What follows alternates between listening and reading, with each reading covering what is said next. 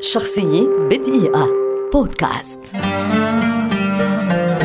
أوليفر كان حارس مرمى ألماني أسطوري شهير ولد عام 1969 ويعد واحدا من أعظم حراس المرمى في تاريخ كرة القدم لا بل يذهب كثيرون إلى اعتباره الأفضل على الإطلاق. بدأ مسيرته في نادي مسقط رأسه كارلس رو حيث كان والده لاعبا أيضا. فتألق صغيرا ولفت الأنظار ما دفع نادي بايرن ميونخ لضمه عام 1994 لتنطلق من هنا رحلة المجد المكللة بالعديد من الألقاب والإنجازات الفردية والجماعية. خاض أوليفر كان أكثر من 500 مباراة في الدوري الألماني ولقبوه بالحارس القط لكثرة تصديه للكرات المرتفعة. اختير كأفضل حارس في العالم ثلاث مرات أعوام 1999 2001 و2002 كما اختير أفضل لاعب في كأس العالم لسنة 2002 وقد كانت المرة الأولى التي يتم فيها اختيار حارس مرمى كأفضل لاعب.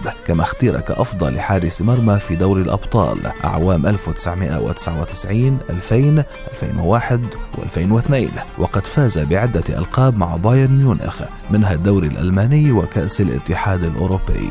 أما على صعيد المنتخب الألماني فقد لعب كان 68 مباراة دولية. كان أولها ضد سويسرا وفي كأس العالم 2002 لم يدخل مرماه سوى ثلاثة أهداف ولسوء حظه اثنان منهم في النهائي ليخسر اللقب أمام برازيل رونالدو المتألق وليعتزل بعدها اللاعب دوليا بعد مونديال 2006 كان أوليفر كان حارس مرمى شديد الجدية والفظاظة في أحيان كثيرة وهو في هذا مثال ألماني بامتياز لكرة القدم الألمانية المعروفة بالماكينات.